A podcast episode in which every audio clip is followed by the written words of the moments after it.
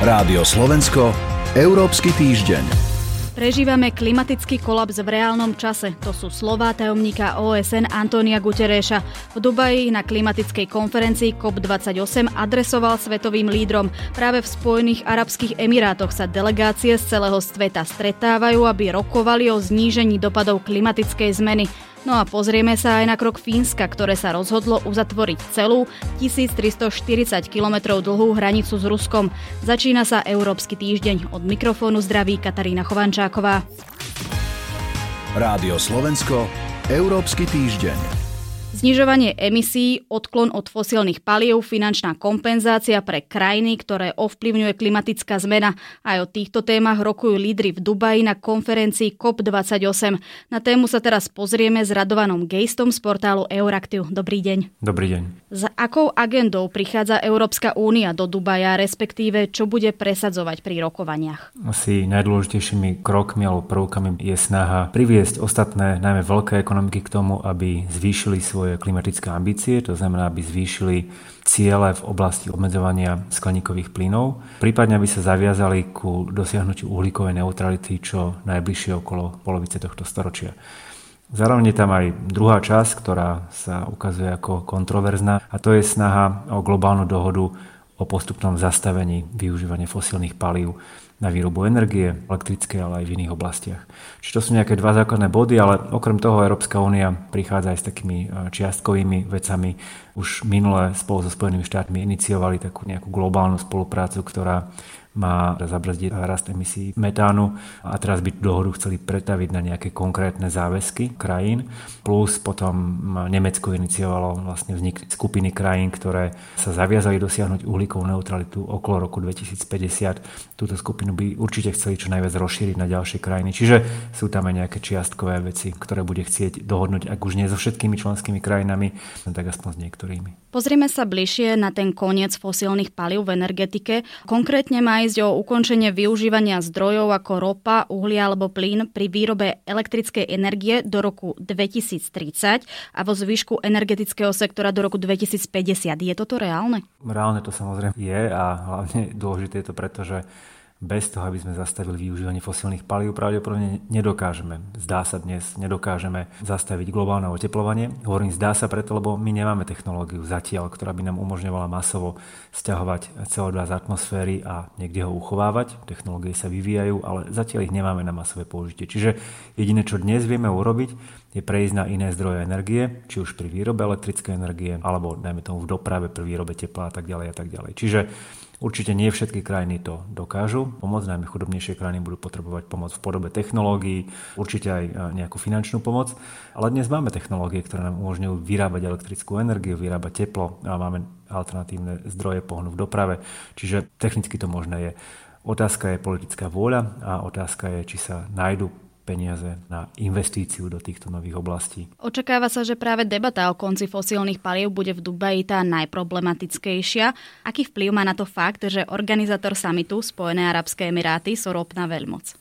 No, má to veľký vplyv a nejde ani tak už o ropu, ide skoro aj o zemný plyn, ktorý v mnohých oblastiach dokonca začal nahradzať ropu. Spojené arabské emiráty ako krajina majú samozrejme veľký ekonomický záujem na tom, aby sa fosilné paliva neprestali úplne používať, lebo pre nich to znamená stratu, ak nie jediného, tak určite výrazne najdôležitejšieho príjmu medzinárodného. Čiže aj zo správ, ktoré donikli na verejnosť sa ukazuje, že Spojené arabské emiráty spolu s ďalšími krajinami, ktoré sú ropnými krajinami, sa snažia oslabiť tie záväzky. Napríklad namiesto toho, aby sa hovorilo o úplnom odchode od fosílnych palív, sa hovorí o postupnom znižovaní spotreby fosílnych palív.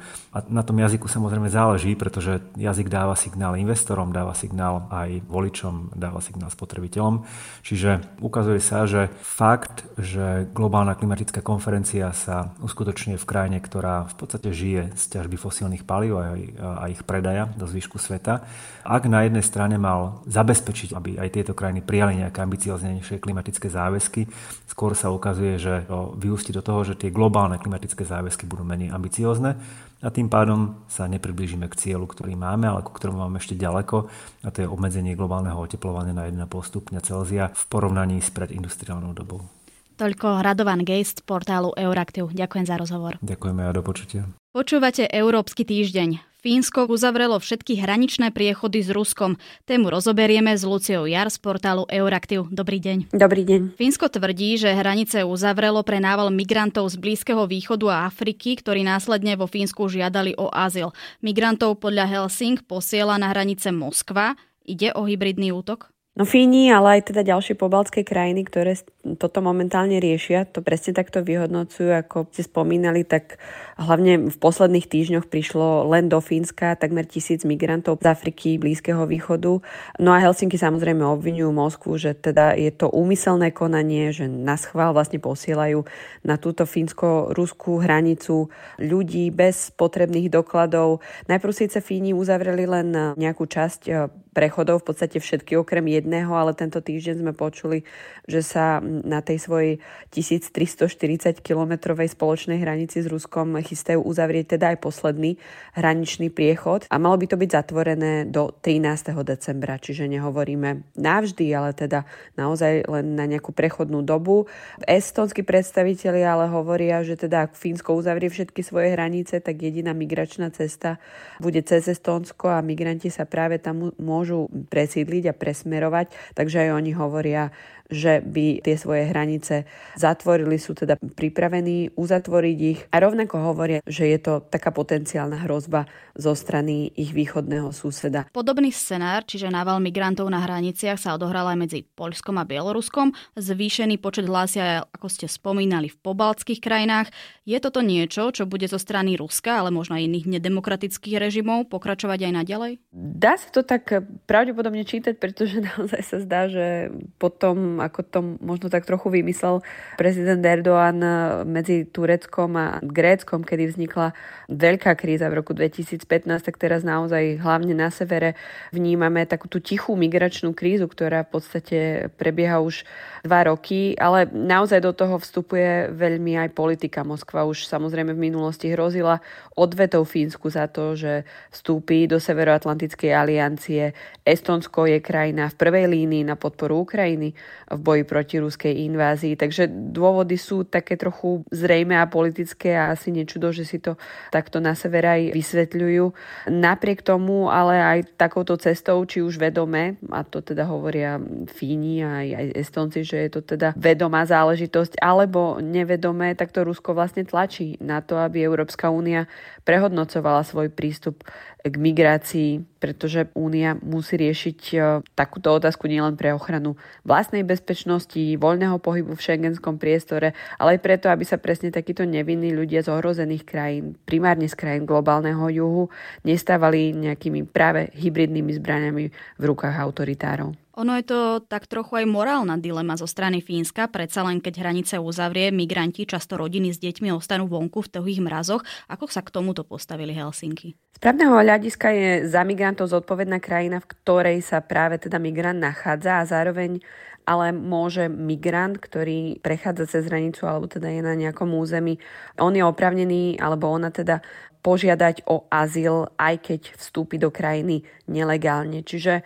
tam sú nejaké právne úkony, ktoré platia, sú to medzinárodné dohody, nie je to len európska záležitosť, sú to z 50. rokov Ženevskej konvencie a podobne, čiže to nie je len taká nejaká vymyslená vec.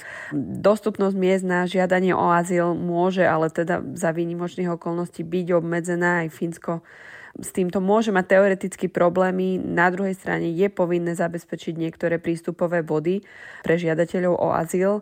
Teda v konečnom dôsledku ale teploty klesajú a Fínsko naozaj sa môže stať svetkom takého trochu nepríjemného pohľadu, ako práve medzi hranicami sú migranti takto zaseknutí. To by samozrejme bola humanitárna kríza zatiaľ, ale o takýchto prípadoch nepočujeme, nie sú správy.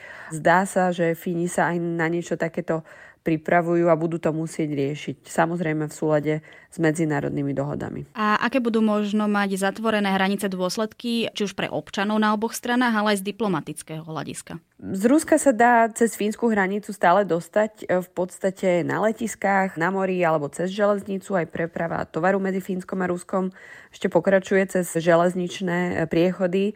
Aj keby bola hranica úplne uzavretá, nie je isté, že by sa Fínsko možno dokázalo vysporiadať s takými migrantami, ktorí prechádzajú cez hranicu skôr cez také nestražené územia, cez divočinu. Tam je to naozaj vyše 1300 kilometrov, takže stále to môže byť z tohto hľadiska trochu problematické.